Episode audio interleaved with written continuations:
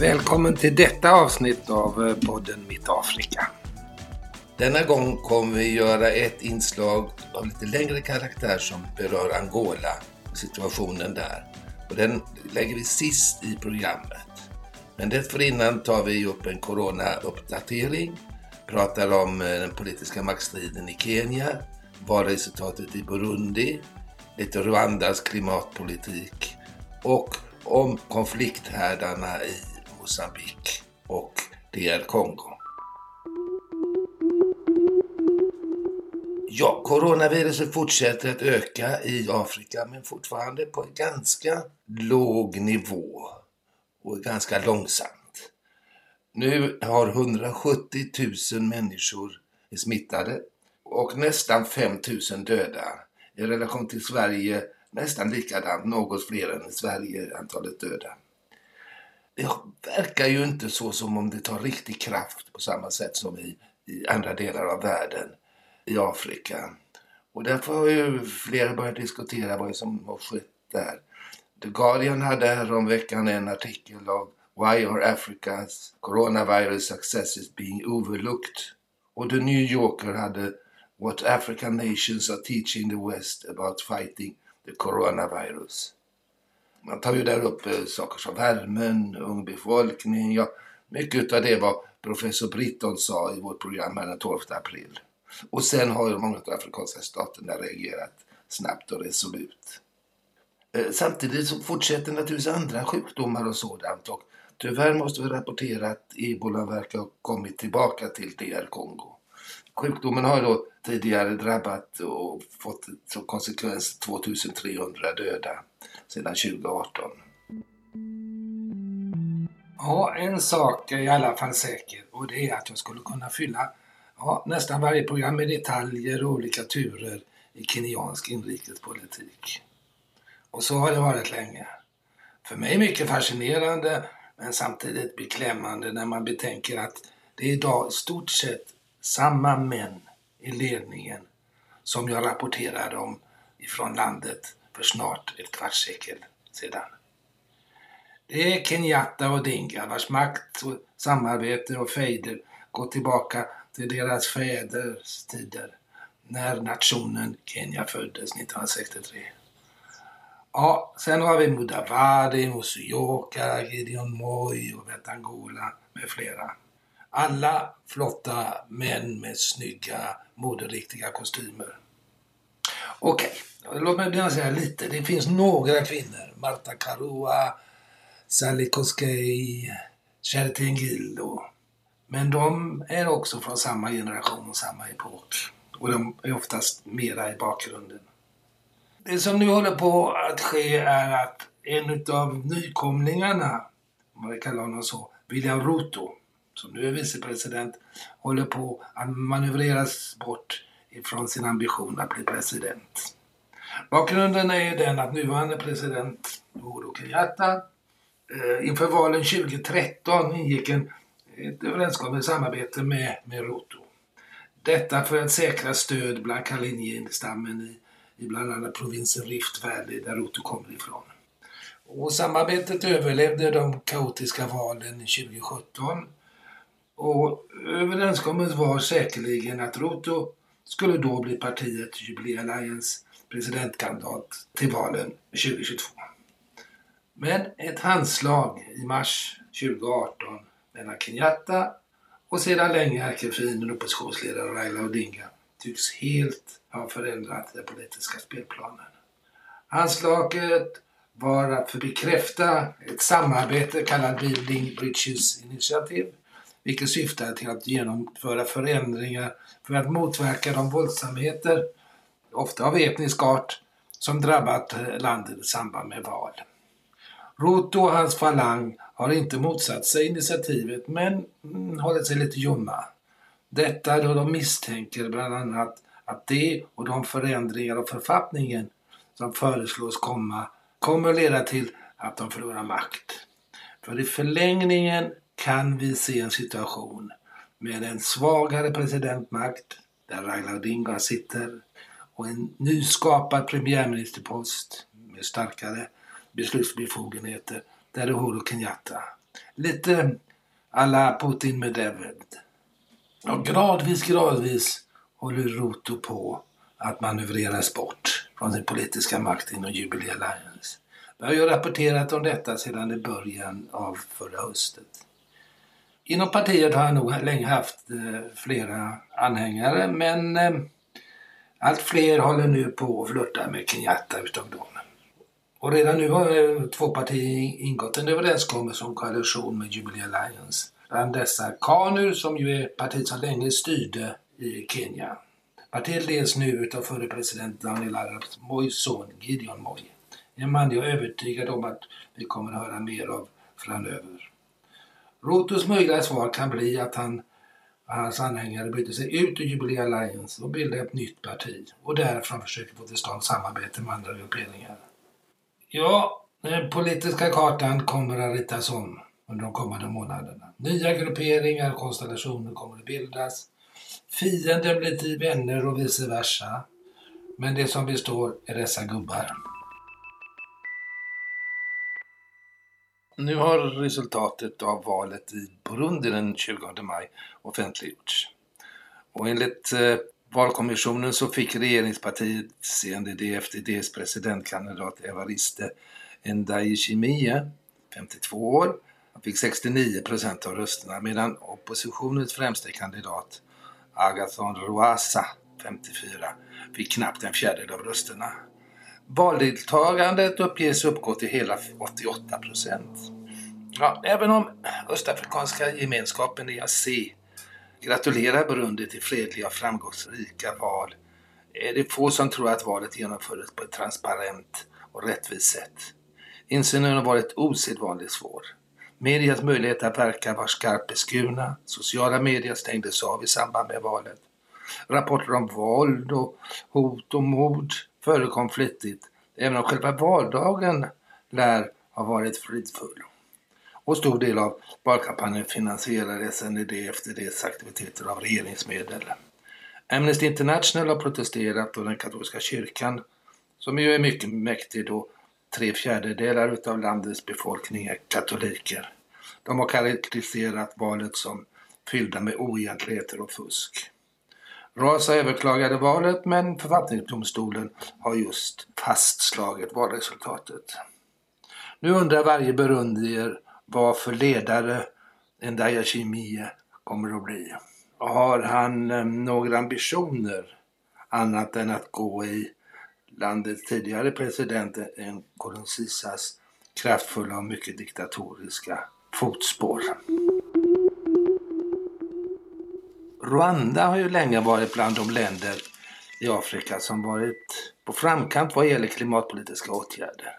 Till exempel har man sedan länge förbjudit plastpåsar. Men också det första landet som utarbetat en ny nationell klimatplan inför det COP26 som planeras hållas i Glasgow mellan 9 och 19 november. Planen betraktas som mycket ambitiös och är kostnaden beräknad till 11 miljarder US-dollar och den sträcker sig fram till 2030. Åtgärderna ska bland annat resultera i en minskning av koldioxidutsläppen med 38 procent, motsvarande 4,6 miljoner ton, fram till 2030. Oroligheter och överfall fortsätter i de två särskilt drabbade områdena i vårt bevakningsområde. Först till nordöstra DRK i Tori-provinsen i Bunya nära Uganda där ADF, Allied Democratic Forces, verkar. Den jihadistiska gruppen har sitt ursprung i Uganda och anklagas för att ha mördat över 700 personer sedan 2017. Efter två månader av relativ lugn har man slagit till igen i två attacker där runt 10% respektive 44 dödades med bland annat machetes pangas. Likaså fortsätter attackerna i nordöstra Mosambik och samtidigt kan vi notera att eh, Mosambiks försvarsmakt blir allt mer aktiv i området. I ett samarbete med Sydafrika som ju befarar att oroligheterna sprids in i, i landet i Sydafrika. Och när vi pratar om mord bör vi också uppmärksamma att eh, den person i DR Kongo som misstänks ha berövat livet av den svenska FN-anställda Saida Catalan har nu gripits. Angola med sina drygt 30 miljoner invånare är ju ett stort, viktigt och potentiellt rikt land som vi sällan belyst mer ingående. Och det är ju som det är. De små gradvisa förändringarna, ofta förbättringar, glöms bort i nyhetssvep som mest behandlar spektakulära och inte sällan negativa händelser. Efter att ha lett Angola och regeringspartiet MPLA, Movimiento Popular de Liberación do Angola, i 39 år lämnade José dos Santos över makten till Joao Lorenzo i september 2017. Lorenzo är 66 år, general. Under lång tid var han generalsekreterare i partiet och från 2014 försvarsminister och således en ganska förtrogen, säker och kan man säga given efterträdare när han tillträdde som landets tredje president. Många hade nog befarat att något av Dos Santos barn skulle väljas, men så blev inte fallet. Augustino Neto var ju MPLAs grundare och var president i landet mellan 75 till 79. Och sen var det en kort period faktiskt där ytterligare en president agerade som president. Det är Lucio Lara innan Dos Santos tog över 1979. Och det land som Dos Santos lämnade över var ett land med djupa och svåra ekonomiska klyftor. En ekonomi som trots de stora oljerikedomarna inte utvecklats och det ensidiga beroendet av olja var påtagligt. Om en korruption som var så omtalad och som används som maktmedel av Dos Santos och eliten för att hålla ihop partiet, staten och säkerhetsapparaten. Ja, just säkerhetsapparaten hade utvecklats till att bli en stat i staten. Underrättelsetjänsten växte i omfång och i makt. Demokratin var förslöad och uppburen av procedurella ritualer och livlös parlamentarisk debatt.